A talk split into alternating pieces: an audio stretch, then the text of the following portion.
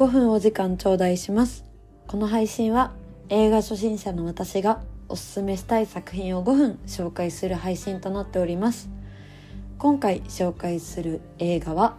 ちょっと思い出しただけです。えー、こちら昨年の2022年に公開された映画で監督は松井大吾監督。そして主演が伊藤沙莉さん池松壮亮さん。その他に成田凌さん、えー、永瀬正敏さん国村淳さんといった豪華な面々が揃っております、えー、怪我で夢を諦めた元ダンサーの男とタクシードライバーの女の6年間に及ぶ恋愛模様を7月26日の一日を通して描いている作品となっております、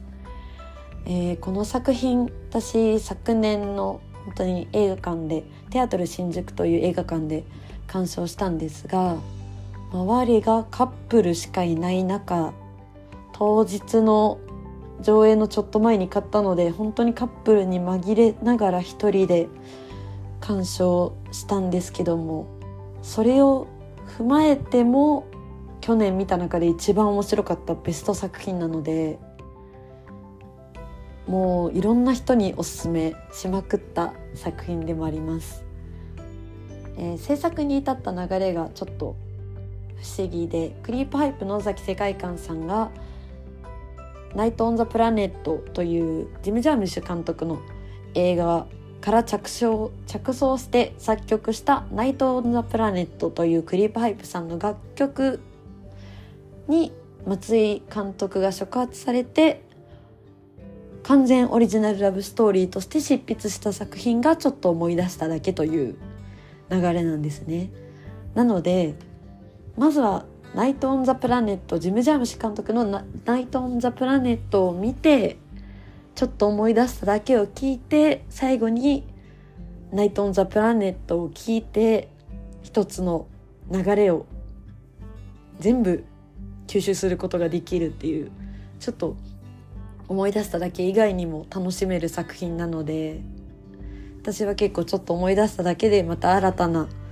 扉が開けたなと思っております。えー、個人的には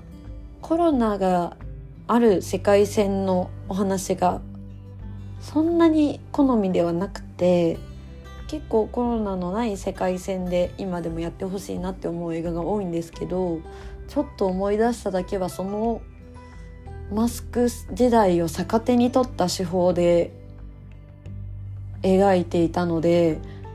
あまたすごい作品を生み出したなと個人的には思いました。あとはもう本当に伊藤沙莉さんと池松壮亮さんの2人がどういう流れで付き合ってどういう流れで別れてしまったのかみたいな流れをどんどん遡りながら描いてくれるので見方としては最初ああこういう状況だったんだっていうところからどんどんどんどん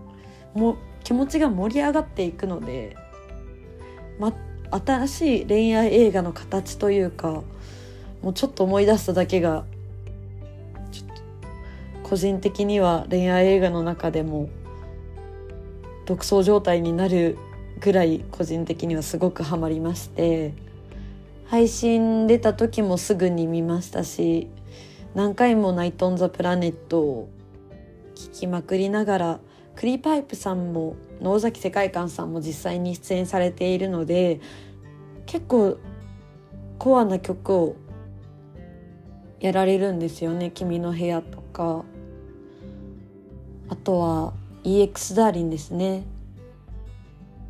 こちらのさもう曲を聴いたら絶対に「ナイト・オン・ザ・プラネット」ちょっと思い出しただけを私自身も思い出す。曲だなっていう2人にとっては大事な曲なんだろうなっていうのを感じる。本当にカップルの1ページを覗き見れるような心がすごい締まる作品でした。また恋愛をしたことがあるっていうのも変ですけど昔の彼氏だったり昔の彼女だったりを思い出す作品にもなっているのかなっていう思いました。ちょっと私自身があんまり全然ないのでそうなんだろうなっていう妄想を膨らませながらこの映画を楽しく鑑賞しました、えー、今各配信サイトでも見れるのでよければまずはジム・ジャンムシュ監督の「ナイト・オン・ザ・プラネット」を見てちょっと思い出しただけを見て最後に「ナイト・オン・ザ・プラネット」を聞いてっていうセットで見るとより楽しめる作品なので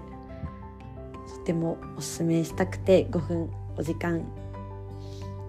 たくさん喋らせてもらいました。聞いていただいてありがとうございます。それでは。